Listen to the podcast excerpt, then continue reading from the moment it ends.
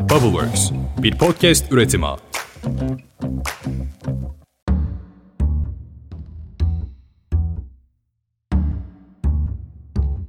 Herkese merhaba. Bubbleworks Medya'nın orijinal içeriği Masal Matitas'a hoş geldiniz. Podcast'imizin bu bölümki konuğu çok sevgili arkadaşımız, harika bir anlatıcı, yazar, çizer Demet Kılıç. Demet hoş geldin. Sağ olun, hoş bulduk. Demet benim Seiba'dan Anlatıcının Yolu eğitiminden sınıf arkadaşım. Keyifli sohbetinin yanı sıra anlatılarıyla beni büyülemiştir her zaman. Gökçen'le de sembol üzerine konuşurken hani kimi davet etsek, kimi davet etsek diye düşündük ve ilk aklımıza gelen kişi Demet oldu tabii ki. Demet'ten konuşmaya devam edeceğiz. Ama önce Demet'i biraz kendisinden dinleyelim. Demet bize biraz kendini tanıtır mısın? Neler yapıyorsun? Çok teşekkür ederim. Öncelikle beni davet ettiğiniz için, hele bu konuda davet ettiğiniz için çok teşekkür ediyorum. Burada sizinle olmak çok güzel. Kendimi tanıtacak olursam adım Demet Kılıç. Aslen yani böyle mektebinden sosyoloğum, sosyoloji mezunuyum İstanbul Üniversitesi'nden. Fakat kendim bildiğim bileli resim çizdiğim, hep bir şeyler çiziktirdiğim için hep grafik tasarım ve illüstrasyon alanlarında çalıştım. Yıllarca bu alanlarda çalıştıktan sonra böyle 9 yıl kadar önce Bodrum'a taşındım. İstanbul'dan kaçıp Bodrum'a taşınanlardanım. Bodrum'a taşındıktan sonra böyle bir şekilde biraz sonra konuşuruz onları da ama yani bir şekilde masal hayatıma girdi. Hayatıma girdikten sonra ve Seyba kanalıyla tabii ki hayatıma girdikten sonra her şey masal oldu. Yani böyle hayatımın her alanına nüfuz etti sağ olsun kendisi. Bu aralarda o yüzden bir yandan bir reklam ajansında metin yazarı olarak devam ediyorum. Yazarlık işlerine ve başka projede yazarlık ve çizerlik yapıyorum yine. Fakat asıl kalbimin attığı yer masal anlatıcılığı, hikaye anlatıcılığı. O noktada da atölyeler düzenliyorum. Masalların, sembollerin dilinden masalları anlattığımız, mitleri anlattığımız ve onların derin sembollerine daldığımız atölyeler düzenliyorum. Hem online, bu sene biraz online aksattım ama hem de yüz yüze. Onun dışında rüya sembolleri atölyeleri düzenliyorum. Bir yandan da farklı bazı semboller beni çektikçe onlar üzerine de atölyeler yapıyorum. Mesela Enegram üzerine bir atölyem de var. Enegram'ın hayatımıza nasıl etki ettiği üzerinde. Böyle semboller ve masallarla birlikte hayat gidiyor. Çok keyifli. Senin hayatına baktığımızda hepimizde olduğu gibi belli dönüm noktaları olduğunu görüyoruz. Bodrum'a taşınman, onun dışında belli bir sektör değişimi, masallara ilgi duyman gibi kahramanın yolculuğundaki o eşik anlarını andırıyor bu dönüm noktaları. Seni yaratım alanına iten, içindeki yaratıcı gücü ortaya çıkaran kırılma anları nelerdir? Paylaşır mısın biz? Tabii ki çok isterim paylaşmak. Özellikle benim masalla tanışma anım benim için hala çok net hayatımdaki gidiş yönünün değiştiği anlardan bir tanesi. Şöyle olmuştu. Ben Bodrum'a taşındığımda hala bir kreatif ajansta genelde yurt dışı müşterileri olmak üzere çocuk kitapları çiziyordum illüstrasyon yapıyordum. Ve tabii ki bu benim bütün günümü bilgisayar önünde geçirmem gerektiren bir işti. Bodrum'a taşındım. Ajansım hala İstanbul'da. Ben Bodrum'da çalışıyorum. Keyifliyim. Ama bir süre sonra olur ya işte o eşik yaklaştığında içimizde bir sıkıntı belirir. Ben artık bunu yapmak istemiyorum galiba. Ben artık bütün günümü bilgisayarın karşısına geçirmek istemiyorum galiba dediğim bir döneme girdim. Ama çizim o kadar benim hayatımın içindeydi ki yani başka ne yapabilirim hiç bilmiyordum ve masal asla tabii hayatımda bile yoktu. O günlerde böyle çok tesadüf gibi ama artık bir yandan da sembolizm çalıştıkça tesadüflerin olmadığını da hani hatırlıyorum artık anlıyorum. Şimdi geriye baktığımda çok manidar bir olay oldu. Bir gün yine böyle oflayarak puflayarak bilgisayarın başında çalışmaktayken Facebook'a bir reklam düştü. Ve reklam benimle alakasız daha önce hiç görmediğim, hiç duymadığım Seiba'nın Datça'da masal kampı reklamı. Ve ben orada masalı görmedim bile. Datça'da kamp. Aman tanrım ne güzel. Şimdi giderim buradan dört gün kafamı dinlerim diye bir anda coştum içimden geldi. Fakat şimdi geriye baktığımda görüyorum yani çok da saçma bir yandan. Çünkü ben Bodrum'da yaşıyorum. Zaten Datça'ya kendim de gidebilirim. Bir kampa da ihtiyacım yok. Ama işte olacağı varmış. Ve ben o an dedim ki hemen kaydoluyorum. Kaydoldum ve kimseye söylemedim. Çünkü eşim, dostum, ailem diyecek ki yani ne alaka, masal ne alaka demet diyecekler. O kadar benimle alakasız bir durum. Ve ben gittim Datça'ya. Kendi hayalim şöyleydi. Ünlü son sözler. Hayalim şöyleydi. Aman yani bu masal da neymiş? Kampa katılmam. Ben hamakta yatarım, dinlenirim. dedim. Tabii ki öyle olmadı. Nazlı ile tanıştım. Şeyda ile tanıştım. Ve yani gerçekten inanılmaz bir kamptı benim için. Hayatımda ilk defa bir masalı çalıştım Nazlı'nın öğrettiği tekniklerle. Sonunda ilk defa bir seyirci önünde masalı anlattım. Hiç unutmuyorum. Gül Hanım ve Zul Hanım masalıydı. Oradan döndüğümde şey diyemeyeceğim. Hani bir anda anladım. Her şey dönüştü demeyeceğim ama içime onun tohumu düşmüştü yani. Ondan sonra yavaş yavaş orada o kırılma yaşandı. O kavşak ayrıldı. O yolda ilerlerken işte Seyba'nın önce hafta sonu etkinlikleri, hafta sonu atölyelerine katıldım. Biraz daha katıldım, biraz daha derken ve nihayetinde iki yıllık anlatıcının yolu açılınca da Candancığımla birlikte orada çok uzun ve güzel bir yolculuğa çıktık. Şu anda en azından hayatımda çok canlı ve beni etkileyen bir kırılma anı. Bu diyebilirim. Benim için önemli bir eşik. Çok güzel. Çok etkileyici. evet geriye bakınca değil mi ne kadar böyle tesadüfler sanki birbirine eklenmiş gibi. Ama o an hiç öyle gelmiyordu. O an gerçekten ne kadar alakasız bir şey yapıyorum gibiydi. Ama işte eşikler öyle oluyor genelde. Öteki tarafında bilinmeyen olduğu için hep bize böyle bir garip geliyor. Evet. bir de şey gibi de hani şimdi düşününce oh İstanbul'dan Bodrum'a gitti. Harika bir hayat falan. Ama orada da olacak olduktan sonra o sıkışma seni yine orada da buluyor yani. Çünkü Bodrum'a taşınman yetmez. Senin başka bir şey yapman lazım. Burayla bitti sanma. Gibi Aynen bir dürten. Çünkü bir yandan gidersek gidelim kendimizi de beraberinde götürüyoruz. Evet. Ondan bazen olarak mek o. değişmiyor da içsel çalışma gerektiriyor galiba her aşamada. Evet ben mesela onu hatta atölyelerimde kullanıyorum bu macerayı. Çünkü bu tam olarak bize konfor alanımızdan çıkmış gibi yaparak konfor alanımızdan çıkmamayı anlatıyor. Yani ben sanki İstanbul'dan çıkarak Bodrum'a giderek konfor alanından çok çıkmış, yepyeni bir şey yapmış gibiydim. Ama içsel dünyamda bir şey değiştirmemiştim. Ve onun sancısını bir süre çektim. Yani bir, bir yıl kadar falan sürmüştü o. Ne zaman içsel dünyada da bir şey yaptım gerçekten konfor alanımdan çıktım. Evet dönüşüm o zaman oldu. Seyba'dan da bahsedince böyle ben de o zamana gittim ve çok güzel bir iki buçuk seneydi aslında Evet. pandemide gitti araya. Online'dan böyle hikaye anlatıcılığını deneyimlediğimiz çok içerisinde. Ama keyifliydi yani seninle sınıf arkadaşı olmak. Senden de çok şey öğrendim o yolda. Şimdi sen hikaye anlatıcısısın. Aynı zamanda yazarlığın da var. Edebi yönünün hep devrede olduğunu görüyoruz aslında ya da sanatla uğraşan yönün bir yerde bir şekilde işliyor. Sen oradan bir şeyler üretmeye devam ediyorsun. Bunların yanında şu anda ağırlıklı olarak sembolizm üzerine çalışıyorsun ve buna yönelik atölyeler hazırlıyorsun. Bu edebi kişiliğinin yanında seni sembolizme çeken, bu alanda atölyeler yapmanı sağlayan motivasyonun neydi?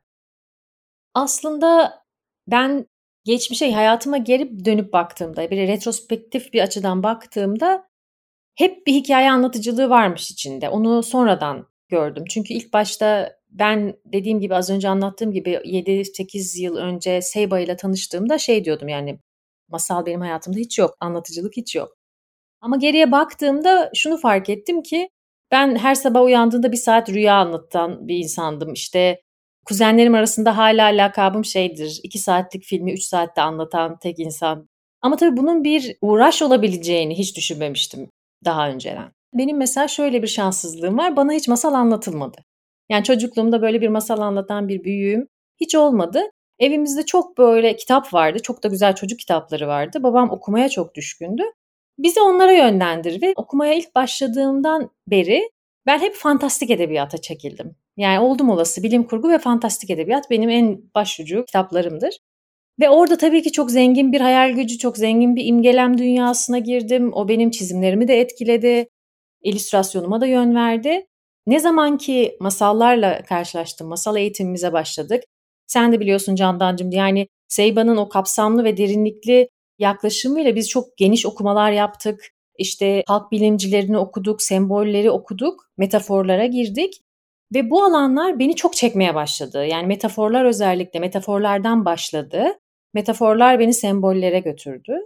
Ve o sembollerle tanıştığımda tabii ki sembollerle ilk başta Robert Johnson'dan hani Jungian analistlerden başladık ama bir süre sonra işte o çekim merkezine doğru, Jung'un kendisine doğru bir yolculuk oldu ister istemez.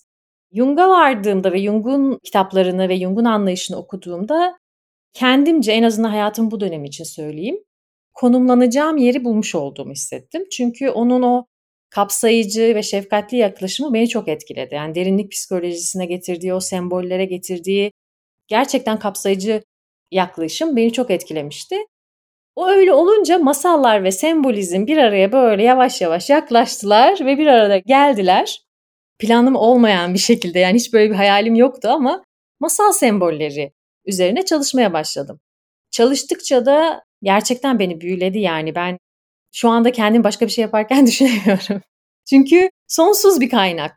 Hani masallar sonsuz ama semboller de sonsuz. Anlamları da gerçekten sonsuz. Hani biraz sonra onlara da değiniriz biraz ama benim motivasyonum açıkçası bu sanki Hansel ile Gretel'in şeyi gibi ekmek kırıntıları gibi beni orada önce masallardan sonra metaforlara, oradan sembollere, oradan Jung'a derken böyle bir yoldan geldim. Motivasyonum olmasa da ilhamım budur.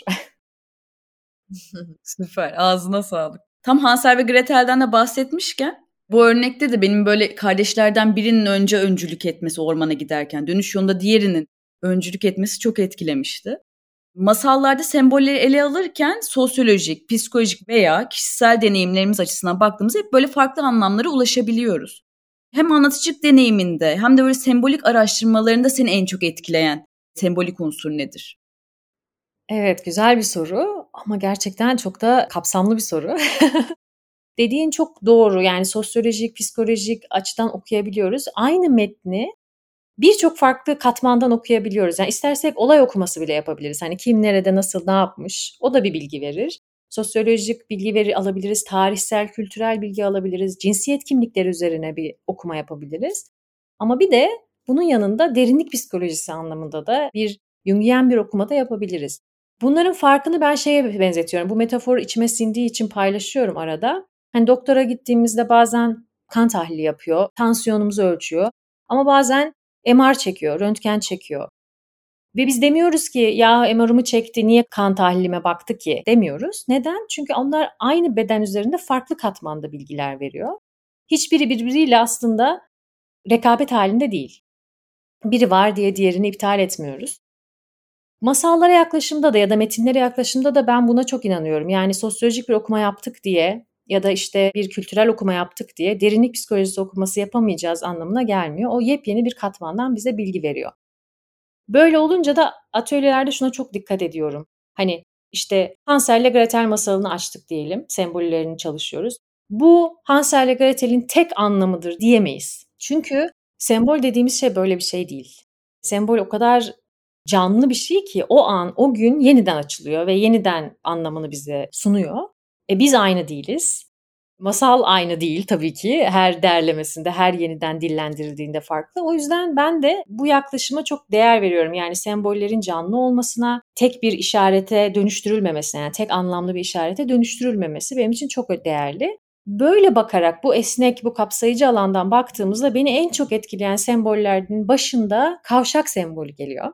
Çünkü masallarda çok sık karşımıza çıkıyor. Çok kadim bir sembol kavşaklar ve bizim seçim yapma anlarımıza denk geliyor. Tam hayatımızda bir seçim yapacağımızda karşımıza kavşak çıkıyor. Ve ben bu masal atölyelerinde yıllar içinde 4-5 yıldır çok yani kapsamlı bir şekilde yapıyorum ve en sık hayatımda kullandığım, pratiğe döktüğüm sembollerden biri. O yüzden çok seviyorum. Çünkü artık hayatımda bir kavşağa geldiğimde görebiliyorum durumu. Bazen tabii ki iş işten geçmiş olunca görüyorum ama bazen zamanında görüyorum. Fakat kavşak sembolünün beni en etkileyen özelliklerinden bir tanesi şu. Ego bilincimiz yani egomuzun bizi nasıl böyle kıvrak oyunlarla yeniden konfor alanımıza döndürmeye çalıştığını kavşak sembolünde çok net masallarda görüyoruz. Yani çok büyük ihtimalle büyük kardeş ya da büyük şehzade hep en konformist yolu seçiyor kavşakta. En. O e, hiç böyle konfor alanından sanki hiç çıkmamışçasına. Ortanca ise hep daha kurnaz, sanki çıkıyormuş gibi yapıp ama çıkmayan yolu seçiyor. O benim için mesela en büyük farkındalık oldu. Çünkü az önce konuştuk ya çok güzel denk geldi.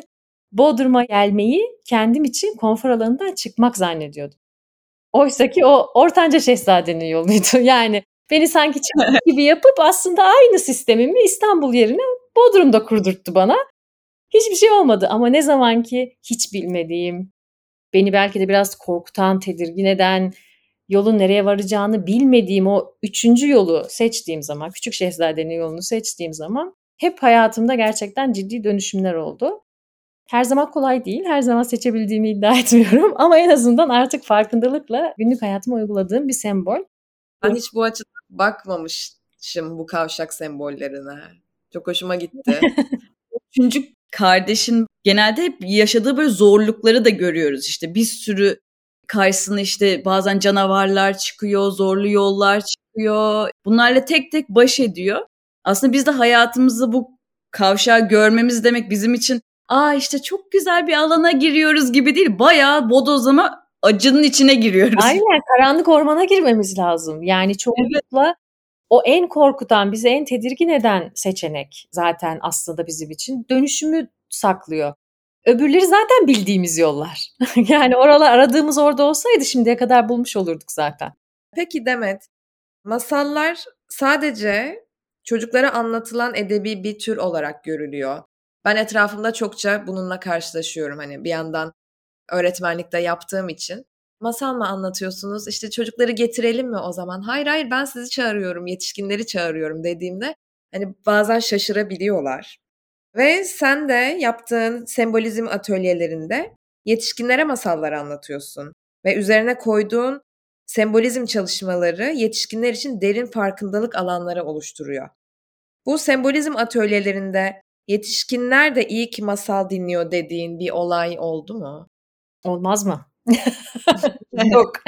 En çok sevdiğim bir söz var. Masal çocukları uyutmak, yetişkinleri uyandırmak içindir diye. Çok güzelmiş. Ama bence ikisi de aslında tam değil. Yani bence masal hem çocukları hem yetişkinleri hayata hazırlamak için aslında.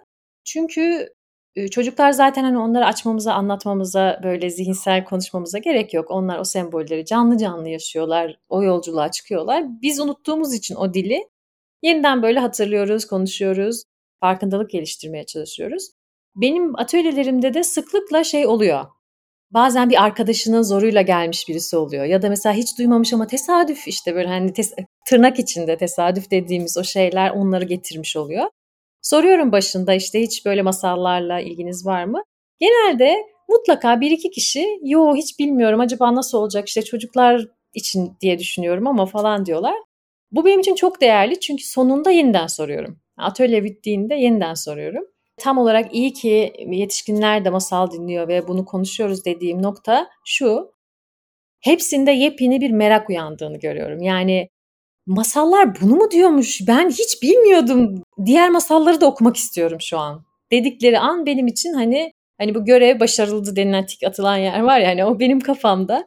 Çünkü gerçekten bu atölyeleri bu motivasyonla başlatmıştım. Yani benim duyduğum heyecanı insanlar da duysun gidip böyle bütün masalları yeniden okuma isteği uyansın içlerinde diye. Ve o başarılıyor yani o çok hoşuma gidiyor. O merak ışığını gözlerde görmek benim için tam olarak o iyi ki bunu yapıyoruz dediğim an. Bir de insanlar o masallardaki sembollerin aslında gerçekten ne kadar derin, ne kadar psikolojimizde hala canlı şeylere dokunduğunu anlayınca çocuklarına masal anlatmak konusunda da daha motive oluyorlar. Gerçekten çocukları masallarla buluşturmak konusunda da daha büyük bir heyecan hissetmeye başlıyorlar. Ki bu da benim için böyle kutsal bir alan. Yani gerçekten ne kadar çok çocuğa masal dokunursa doğru hani virüslerinden arınmış Nazlı'nın terimiyle masal anlatabilirsek çocuklara o kadar dünyaya iyilik yaptığımızı düşünüyorum. Benim iyi kim de bu. Eline sağlık valla. Yani atölyelerine katılma fırsatım hiç olmadı ne yazık ki. Ama böyle tadı damağımda kalmış gibi hissediyorum. Öyle bir anlattın ki. Benim bu şeyde Seiba'da unutamadığım şeylerden biri de senin Altın Bülbül masalını anlatışın. Bu masalı senden birkaç sefer dinledim. Dinleme şansına nail oldum. Ve ilk anlattığında şeyi anlamıştım zaten. Bu masal bu kadın için çok özel bir masal. Çünkü evet. öyle bir coşkuyla öyle bir içten bir yerden anlatıyordun ki ilk seferde daha onu yakalamıştım ve sonrada da zaten hani ah Demet yine o sevdiği masalı anlatıyor hissiyatıyla, bilinciyle dinledim hep bu masalı senden. Bu masalın seni etkileyen bir yerde olduğunu biliyoruz. Peki sen nasıl anlatırsın bu masalı bize? Yani Sende nasıl bir yeri var? Sembolleri özelinde de Biraz daha açar mısın bize Altın Bülbül masalını? Ay çok sevinirim. Yani Altın Bülbül deyince bende gerçekten bir sular duruyor. Akan sular duruyor. Şöyle masal yolculuğumun başlarında bir yerlerde karşıma çıkan bir masaldı. Hatta enteresandır. Bence belki de dinleyicilerimiz için şöyle güzel bir ipucu olabilir. İlk okuduğumda hiç sevmediğim bir masaldı. Çünkü bazen derlemeler öyle olabiliyor. Derlenildiği kaynağa göre çok böyle bize anlatımı uymuyor, içimize sinmiyor. Bu masal da biraz öyleydi. Böyle aman çok da hoşuma gitmemişti. Bir şekilde ama ikinci okuduğumda, üçüncü okuduğumda bir şekilde aklımda kaldı. Sonra yavaş yavaş masal çalışmaya başlayınca, işte masalı bir kere anlatınca Altın Bülbül bende çok nasıl diyeyim içime sindi yani köklendi. Buraya tam merkezime oturdu biraz. Sonrasında tabii o zamanlar hiç sembol açılımı yapmıyordum. Yani o zamanlar sadece masal anlatıyordum. O zaman bile benim için çok keyifli bir masaldı. Anlatmayı çok sevdiğim bir masaldı. Özellikle birkaç imgesi beni etkiliyordu. Özellikle o genç kız imgesi, onun o güçlü tavrı, normalde bizim alışkın olduğumuz kız karakterden biraz daha farklı oluşu beni çok etkilemişti genel anlamıyla. Tabii sonrasında fakat böyle sembollerle çalışmaya başladığımda ilk aklıma gelen ve çalışmak istediğim masal Altın Bülbül oldu. Ve sembol çalışmaların en sevdiğim yanlarından bir tanesi de şu. Başında ne, ne çıkacağını hiçbir zaman bilmiyorsunuz. Yani bu masal tamam böyle bir masal herhalde bunu anlatıyordur diyorum ama başından ilmek ilmek birinci sembolünden başlayarak açmaya başladığımda gittiği yeri asla tahmin edemiyorum. Altın Bülbül için de öyle olmuştu. Yani başladım, çalıştım, çalışırken gittikçe bir baktım ki hayatımdaki çok önemli bazı dönüm noktalarına çok nokta atışı dokunuşları var ve o zaman anlamıştım zaten ben niye bu masalı bu kadar seviyorum diye. Çünkü birkaç tane imgesi cidden hayatımdaki çok önemli olaylara neredeyse birebir ışık tutuyor. Tabii ki bu sadece bana özel bir şey değil. Altın Bülbül atölyesini herhalde 30-40 kere yaptık hem yüz yüze hem online. Her seferinde mutlaka diğer masallarda da olduğu gibi tabii ki katılımcılardan mutlaka en az 2-3 kişi şey diyor. Şu an hayatımda tam da bunu yaşıyorum ve tam da bu olaya denk geldi. Buradan aldığım bilgiyle şimdi o olaya yeniden bakacağım. Bu benim için çok önemli. Ama Altın Bülbül'ün tabii ki bir de Anadolu masalı olması, içinde çok bize tanıdık öğeleri barındırması benim için çok özel bir yere oturtuyor onu. Ama sembolleri özelinde biraz daha açarsam az önce bahsettiğim kavşak sembolü orada çok önemli bir yerde. İlk böyle karşımıza bam diye kavşak çıkıyor ve kahramanımızın hangi kavşak seçmesi gerektiği konusunda çok güzel bazı öğütler alıyoruz daha masalın ilk giriş ikinci eşiğinde diyelim. Ama bence sonrasında da bu masal bize içsel yolculuğumuz hakkında çok fazla şey söylüyor. Bunu neredeyse birçok masal için söyleyebilirim aslında. Ama Altın Bülbül neredeyse yani çok eski, kadim bir Anadolu masalı olmasına rağmen gerçekten modern insanın karşısına çıkan modern hayatta yaşadığımız bir sürü ikileme çok güzel ışık tutan bir masal. Hatta insanlar genelde şaşırıyorlar. Yani ta o zaman da mı insanlar bu sorunu yaşıyormuş? Evet çünkü şişemiz aynı. Yani evet klimalarımız var şimdi, arabalarımız var ama iç dünyamızda dinamikler aynı, değişmediler. Masalın sembol dünyası gerçekten çok bize tanıdık gelen bir sembol dünyası var. Öncelikle bir krallıkla açılıyor birçok masal gibi. Ve krallığı biz hani bu Jungian sembolizm yaklaşımında hep bilinç alanımız olarak kabul ediyoruz. Orası bizim konfor alanımız. Çünkü dışarıda hani böyle eski antik zamanlardaki surlu krallıkları düşünün. Dışarıda barbarlar var, canavarlar var, bilmediğimiz şeyler var ama içerisi tanıdık, bizim ülkemiz. Ve tam olarak buradan çıkışı anlatıyor. Ama beni en etkileyen şey Altın Bülbül'de her şeyin yolunda gittiği bir ülkeyi anlatıyor. Normalde bazen şeydir ya bir sıkıntı vardır ülkede ama Altın Bülbül öyle başlamıyor. Her şey yolunda. İşte ticaret yolları güzel, bereket var, bolluk var, her şey harika ama insanlar mutsuz. Tam olarak modern insanın içinde yaşadığı ikilemi anlatıyor. Yani evimiz var, arabamız var, çok şükür işimiz var, ailelerimiz var. Her şey yolunda gibi görünüyor. Ama hayatımızın bir döneminde bazen içeride bir, bir mutsuzluk hissediyoruz. Mesela aynı az önce anlattığım gibi yani Bodrum'a taşındım. Arkadaşlarımın gözünde benden mutlusu yok. Ama ben içimde bir mutsuzluk yaşıyorum. Ve burada modern dünya genelde bize şöyle yaklaşıyor. Aman şükretmeyi bilmiyorsun. Aman sen de ne kadar maymun iştahlısın. Bakın başka insanlar nelerle uğraşıyor, senin derdin ne falan. Hiç bize şefkatli yaklaşılmıyor bu konuda. Genelde bize öyle yargılanıyoruz. Oysa ki bu içsel sıkıntının sebebi bir eşik yaklaşıyor aslında. İç dünyamızda bir eşik yaklaşıyor. Ben bu yüzden buraya küçük bir ipucu veriyorum atölyelerde. Eğer gerçekten somut olarak dış dünyada bizi zorlayan bir sıkıntı yoksa, yani işte atıyorum iş yerinizde bir patronunuz size işte zorbalık uyguluyordur ya da gerçekten bir sıkıntınız vardır. Bunlar gerçek sıkıntılar. Bunlarla uğraşacağız. Ama her şey yolundayken tıpkı bu masaldaki gibi iç dünyamda sebebi belirsiz bir sıkıntı varsa o zaman anlayalım ki konfor alanından çıkmak vakti geldi. Masal bu anlamda mükemmel bir yol haritası sunuyor bize. Çünkü diyor ki padişah önce gül bahçelerini, yolları falan düzenleyerek bu sıkıntıyı atlatmaya çalışıyor. Biz aynı öyle yapmıyor muyuz? Yani biz kuaföre gidiyoruz, saçımızı değiştiriyoruz. İşte böyle bir, evimizi değiştiriyoruz. İşte ben işte Bodrum'a taşınıyorum. Yani kozmetik değişiklikler yaparak zannediyorum ki bu içteki sebebi belirsiz mutsuzluğu aşacağım. Ama olmuyor tabii ki. Masalda da olmuyor. Ta ki bir aksakallı dede geliyor dışarıdan ve o bize şunu anlatıyor aslında. Sanki bazen olur ya bir kitap okuyuverirsiniz. Birisiyle tanışırsınız. O kişinin size girer ve beni en çok etkileyen şey şu. O yaşlı adam şunu demiyor. Aa senin halkını mutlu edecek çözüm benim cebimde. Al demiyor. Diyor ki çıkacaksın, arayacaksın. Altın bülbülü bulmaya çalışacaksın. Çünkü o sana mutluluk getirecek. Ama garanti yok. Yani kişi şunu demiyor. Şu dağın arkasına git altın bülbül oradadır demiyor. Kimse bilmez nerededir. Arayacaksın diyor. Ve bence hayatta karşımıza çıkan o ezoterik yollar, işte o aydınlanma ile ilgili her şey ya da bize mutluluğu sunacağını söyleyen her şey bu gözle bir daha bakmalıyız bu yollara. Beni konfor alanımdan dışarı çıkarıyor mu? Bana garantili yollar mı vaat ediyor yoksa beni her insanın olduğu gibi o bilinmezin içine bunun farkındalığıyla gönderiyor mu? Ben buna artık çok değer veriyorum hayatımda. Çünkü garantinin olmadığını nihayet bu yaşımda anladım. Çünkü garantici olduğumuz zaman maalesef konfor alanımıza geri dönüyoruz ve hiçbir yere gitmiyoruz. Böylelikle yola çıkan şehzadelerin kavşağa gelmesiyle birlikte o benim en çok sevdiğim işte kavşak sembolüne geliyoruz. Ve orada görüyoruz zaten ego bilinç ne yapıyor. Büyük abi, büyük şehzade hemen çıktığı krallığa en benzeyen kasabaya gidiyor. Çok güzel. Aa diyor ben buraya gideceğim. Tamam git. Zaten bir değişiklik yok. Ortancası daha böyle orta yolu seçiyor. Hani sanki çıkıyor gibi ama o da çok asıl korkutucu yolu seçmiyor zaten. Ne zaman ki küçük şehzade o bizim o içimizdeki en yeni pıtırayan, en hayata çocuk gözleriyle bakan tarafımız karanlık orman yolunu seçtiğinde zaten dönüşüm için bir sürü fırsat önüne geliyor.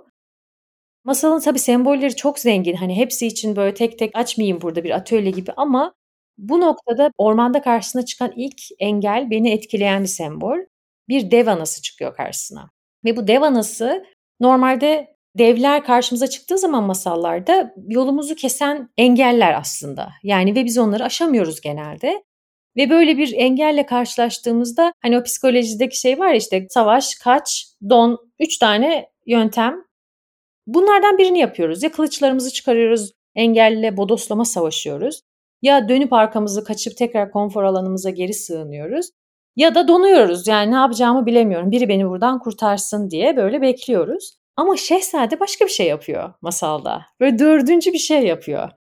Gidiyor uyuyan dev anasının memesinden bir yudum süt içiyor. Ve artık onun süt oğlu veriyor birden ve onun yardımını istiyor. Ona saygı değer bir şekilde konuşuyor. Ben bunu çok uzun süre anlamadım bu sembolü. Yani diyorum ki nasıl bir ne alaka? Niye böyle bir şey yapıyor? Ama sonra ne zaman kendi hayatımda bir dönüm noktasıyla bağı kurdum, bu sembolün benim için gizemi açıldı. Şöyle ki, gerçekten bazen hayatımızda biri ya da bir şey engelliyor bizi ve biz onunla ya savaşıyoruz ya kaçıyoruz ya vazgeçiyoruz. Ama ona saygıyla yaklaştığımızda, onun bizi beslemesine izin verdiğimizde, bu şey olabilir. Bir mesela bir patron olabilir, bize çok sert davranıyordur, ilerlememizi engelliyordur. Acaba ben ondan ne öğrenebilirim dediğimde bir anda ilişki değişiyor ve o kişi bana ilerlememin anahtarını teslim edebiliyor. Ben bunu hayatımda birebir yaşadığım için şu an hani bir çok net bir yerden konuşuyorum ama düşünürseniz belki hani sizin de böyle bir deneyiminiz vardır. O engellerin beni beslemesine izin vermek benim için zihin açıcı bir şeydi. Yani o anlayış geldiği zaman cidden masalla bağım da çok bambaşka olmuştu. Böyle böyle sembolleri var efendim. Sonra tabii ki şehzademizin başına bir sürü başka şey geliyor. Ama her biri gerçekten bu yolda önümüze çıkan çok önemli bazı ikilemlere atıfta bulunuyor. Ve bu masal gerçekten bizi elimizden tutup o dönüşüm aşamalarında iç dünyamıza o hiç bilmediğimiz huzursuzluğa nasıl mutluluğu geri getiririz konusunda çok böyle güzel bir yol haritası çiziyor. Efendim Altın Bülbül dedim seviyorum demiş miydim? Anlaşılmıyor. Hiç anlaşılmıyor. Çaktırmadım değil mi? Daha detaylar için mutlaka seni de takip etsin dinleyiciler Evet. atölyelerini kavşak sembolü üzerinden konuştuk. Orada da aslında kendimizi geliştirmeye yönelik bir yere adım atmak var. Yani biz şu an güncel hayatımıza ne yapıyoruz? İşte sembolizm çalışmaları yapabiliyoruz. Rüya çalışmaları, anlatıcılık veya işte terapiye gitmek gibi. Yani kendimizle böyle bağ kuracak çeşitli yöntemler arıyoruz aslında. Ki bu bir dönüşümü getirsin beraberinde. Kendimize yakınlaştıkça çünkü bir şeyler değişmeye, dönüşmeye başlıyor. En azından o cesareti de kendi içimizde bu çalışmalarla bulduğumuzu düşünüyorum. Kendimize bağ kurdukça yeni yaratım alanlarına da geçiş yapabiliyoruz. Yeni söylemler üretme gücünü buluyoruz. Senin için bu gücü bulduğun yaratım alanlarından bir tanesi de Puda Hepa ve kız kardeşleri. Bize bu projeden bahseder misin? Merak ediyoruz ve sitesinden de incelediğimizde çok ilgi çekici geldi. Evet gerçekten Pudayapa ve Kız Kardeşleri benim için de çok değerli bir proje. Çok severek içinde yer aldığım bir proje. O projenin içinde yer alma hikayem de çok masalsı aslında benim için. Çünkü ben tam olarak az önce anlattığım o içinde bu girdiğim alanda sıkıştığım, çocuk kitapları çizdiğim ama şimdi isim vermeyeceğim ama hepimizin bildiği bir oyuncak markasının çocuk kitaplarını yapıyordum ve verdiği mesajlar benim hiç içime sinen mesajlar değildi ama sonuçta mesleğim buydu. O da bir müşteriydi tabii ki. Ve ben bu inanmadığım mesajları içeren kitapları çiziyordum ve bundan mutsuzdum, muzdariptim yani. Ve dediğim o az önce hani Datça'da ilk masal kampıyla tanıştım. Sonra ufak ufak küçük kamplara gitmeye başladım demiştim ya. O ara e, Fethiye'de Judith Lieberman'ın bir kampına gittim. Ve böyle yaklaşık bir 40 kadın var. E, güzel bir çember oluştu. Ve Judith dedi ki çemberde, açılış çemberi daha hiçbirimizi tanımıyoruz. Herkesten şunu rica edeceğim dedi. Yani ismini söylesin ve bir hayalini söylesin. Benim için biraz böyle farklı bir giriş oldu. Çünkü ben biraz böyle hani çok çenem düşük olmasına rağmen içe kapanık bir tipim. Normalde böyle yeni girdiğim ortamda hemen konuşmam ve düşündüm ben ne diyeceğim hayalim olarak. Sıra bana geldiğinde bu çıktı ağzımdan. Yani ben bir çizerim, çocuk kitapları çiziyorum ama inanmadığım mesajlara sahip kitapları çiziyorum ve bundan sonra inandığım mesajları olan bazı kitaplar yapmak istiyorum dedim. Bu cümle ağzından çıktı. Çemberin ta karşı tarafında hiç tanımadığım bir kadın yaptı. Böyle bir hopladı. Ben de Allah Allah dedim yani ne oldu ki falan. Sonra tabii ki sırayla çember devam etti. Ona geldiğinde isminin Renan olduğunu öğrendim. Renan Tan Tavukçuoğlu. Buradan kendisine çok selam ediyorum. Dedi ki benim bir proje hayalim var. Bir oyuncak bebek ve yanında kız çocuklarına ilham olacak. içi böyle gerçekten onları güçlendirecek, ilham verici hikayelerle dolu bir çocuk kitabı yapmak ve bunun içinde bir çizer ve yazar arıyorum ben. O yüzden sen bunu deyince ben çok şey oldum. Benim hayalim bu dedi. Tabii biz böyle bir bu eş zamanlılıklar olduğu zaman içimize bir şey doluyor ya enerji. Orada böyle bir enerjimiz yükseldi, hayaller kurduk. Ama tabii ki hayat hemen anında o proje bir aya hemen harekete geçmese de bir süre sonra biz Renan'la bir araya geldik ve bana gerçekten hikayenin, hayalinin derinliğini anlattı. Dedi ki yani bir sürü oyuncak var, bir sürü kitap var hani kız çocuklarına ilham olacak ama bu topraklara ait bir hikaye yok. Ama bu topraklarda, bu coğrafyada doğmuş, büyümüş ve gerçekten çok başarılı işlere imza atmış kadınlar var. Ve biz bunları neden duyuramıyoruz çocuklarımıza? O kadar güzel bir proje planı yapmıştı ki üç ayağıyla sağlam bir şekilde ayakta duran bir proje bu. Şöyle ki birinci ayağında bu topraklarda doğmuş büyümüş kadın karakterleri anlatıyoruz. Gerçek yaşamış karakterlerin hikayelerini anlatıyoruz. Çocuklara oradan böyle bir gerçek bir ilham olmaya çalışıyoruz. İkinci ayağında projemizin satışından elde edilen gelirle TOÇEV aracılığıyla kız çocukların eğitimine yardımcı oluyoruz. Gerçekten çok böyle güzel bir motivasyonumuz var orada. Üçüncü ayağı ise bu kitapların yanında bir de bez bebeğimiz var. O bez bebeği de ev hanımları yapıyorlar ve onlar da ev ekonomisine böylece katkı sağlayarak ev kadınlarını da güçlendiriyoruz. Bu üç ayağı beni çok etkiledi. O anlattığı zaman zaten Renan'ı tanısanız Renan enerji patlamasıyla böyle bir doğal afet enerjisi var kendisinde. Ve onun enerjisi bana bulaştı ve Puda Yapa'ya böylece başladık. Göya bir kitap yapacaktık ama şu anda dördüncü kitabımız yayında. Dört tane kitabımız var. Cumhuriyetimizin 100. yılında da yeni beşinci kitabımızı hazırlığı içindeyiz. İsim veremiyorum şu an ama spoiler olmasın diye ama yakında duyurulacak. Karakterlerimiz çok titizlikle seçiliyor bu projede. İlk başta Pudehepa 3000 yıl önce yaşamış bir Hitit kraliçesi ve tarihin ilk barış anlaşması olan Kadeş Barış Anlaşması'nda mührü var. Ve biz biliyoruz ki kaynaklardan, Ramses'le olan yazışmalardan bu barış anlaşmasında çok büyük katkısı var. Çok etki sahibi, nüfus sahibi bir kraliçeymiş. Önce onun hikayesiyle başladık. Sonra Türkiye'nin ikinci kahramanımız, Türkiye'nin gerçekten bilinmeyen yüzlerinden biri Dilhan Ege Eryurt. NASA'da çalışmış ve Apollo başarı ödülüne sahip bir astrofizikçi. Gerçekten hayatı inanılmaz ve benim için de çok eğlenceli ve çok keyifli ve zihin açıcı bir projeydi. Onun hikayesini yazarken de çizerken de çok keyif aldım. Üçüncü kitabımız Gülri Sururi. Zaten hani Gülri Sururi için bir şey söylemeye bile gerek yok. Efsane bir isim. Onun da ilham dolu hayatını hikayeleştirmek ve çizmek gerçekten çok benim için onur verici. Dördüncü kitabımız da Asuman Baytop.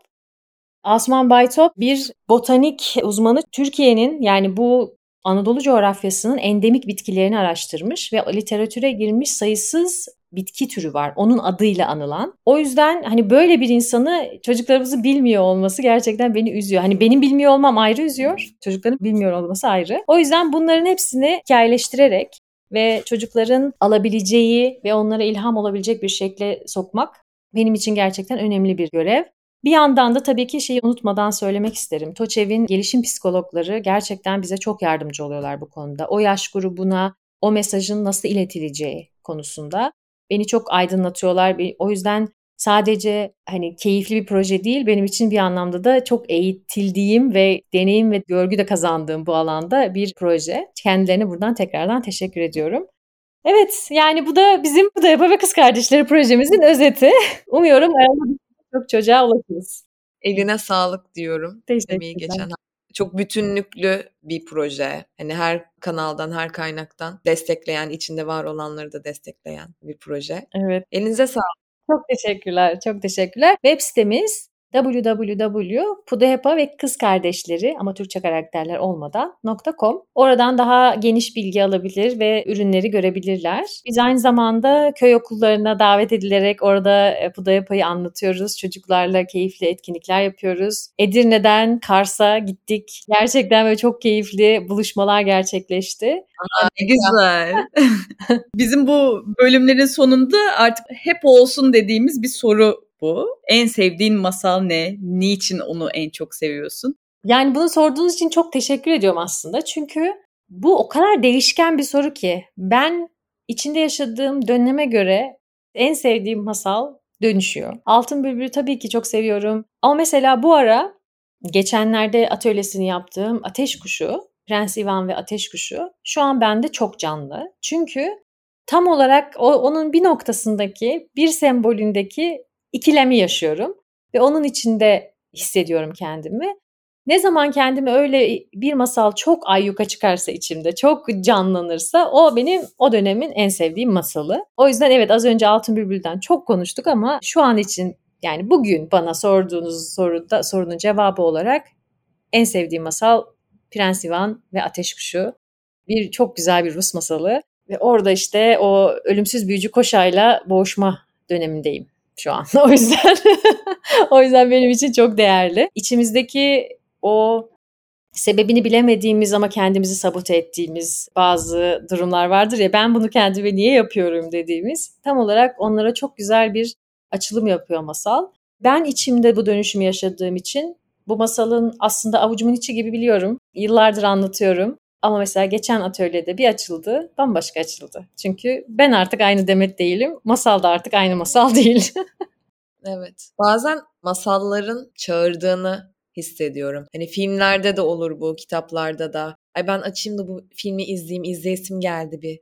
İşte kitap da böyle bir şey. Hani bu bölümü çok seviyorum bir okuyayım dersin. Oralarda da aslında belli semboller var. Masallarda da böyle o sembol ya da yani senin yaşamakta olduğun eşiğe karşılık gelen sembol seni çağırıyor aslında. Okumak, dinlemek, tekrar üzerine bir şeyler yazıp çizmek. Oh be dedirtiyor yani o çağrıya cevap vermek. O aslında çok canlı bir şey. Eğer sembol dilini unutmamış olsaydık zaten olması gereken şey bu olurdu. Tema zaten içimizde canlı olduğu için o temayla eşleşen sanat eserleri, o masallar, filmler, müzikler bizimle eş titreştiği için onlara doğru çekilirdik ve içimizdeki o yolculuğu tamamlardık. Sıkıntı biz artık bu dönemde o içsel bağı kopardığımız için biraz tam kopmuyor tabii ki kopamaz ama hani uzaklaştığımız için biraz bilinçli farkındalığımıza yükseltme ihtiyacı duyuyoruz. Yani önce bu kafamızın almasına ihtiyacı duyuyoruz ben önce mantığını anlayacağım da sonra hissedeceğim gibi bir yolumuz var. Bu da yanlış değil bence. Bu dönemin zeitgeist'i yani ruhumuz bu, dönemin ruhu bu. Ama şimdi buna uygun olarak o yüzden bu atölyelerde birazcık aslında tersten işlem yapıyoruz. Yani önce bir yukarı çıkartıyoruz, zihni çıkartıyoruz, o sembolleri anlıyoruz. Sonra yeniden olması gereken yere, o duygu dünyasına geri bırakıyoruz ki bir, bir sonra aynı dinamiği yaşadığımızda ha ben bunu yaşıyorum. İşte bu yüzden benim benim bunlara ihtiyacım var. Ben bu masala bu yüzden çekiliyorum diyebilirim ve biraz daha adımlarımızı bilinçli atalım diye. Çocuklara ondan masal anlatırken bazen dönüşümler çok daha akışta ilerliyor. Çok zihindeler çünkü. Direkt oradaki o sembolü bizim yetişkin zihniyle düşündüğümüz gibi algılamıyor ve alıyor, işliyor. Ben de bu dönemde birazcık daha bu sembol üzerinden çalışmaları ağırlık vermeye çalışıyorum. Veya bedenle çalışıyorum. Beden de aynı şekilde bilgisi olan bizim zihnimizde algılayamadığımız bir depo alanı orası da. Kendimizi dönüştürmeye devam ediyoruz. Çok uzun bir yolculuk ama evet. bu şekilde de sanki birazcık daha keyifle oluyor. Çok teşekkür ederiz. Ağzına sağlık Demet. Ben teşekkür İyi ki geldin. Çok keyifli bir sohbetti. Bir konuğu bir kere ağırladık diye bir daha ağırlamayacak. Böyle bir taahhütümüz yok diyorsun. o yüzden nice keyifli sohbetlerimiz ah, oldu. Seninle oturmayı çok özledim ama onun dışında yine Masal Matitas'ta tekrar bir araya gelmeyi çok isteriz seninle. Çok teşekkür ediyorum beni davet ettiğiniz için. Benim için de çok keyifli oldu. Masallar olunca böyle çenem çok düşüyor. Farkında olduğunuz üzere. Sembolizmde biraz daha incelmek için bir araya gelmeyi çok isterim ben de. Çok teşekkür ediyorum. Beni davet ettiğiniz için kaydımızı Kayıt durduruyoruz. durduruyoruz. Sonra sen bize şeyi söyle. sonraki kız kardeş hangisi? evet, bu bölümümüzün sonuna geldik. Bu konulara ilgiliysen Masal Matitas ve Bubbleworks Medya'yı sosyal medyadan takip etmeyi unutma. Ayrıca hesaplarımızdan anlatı etkinliklerine de ulaşabilirsin. Hoşçakalın.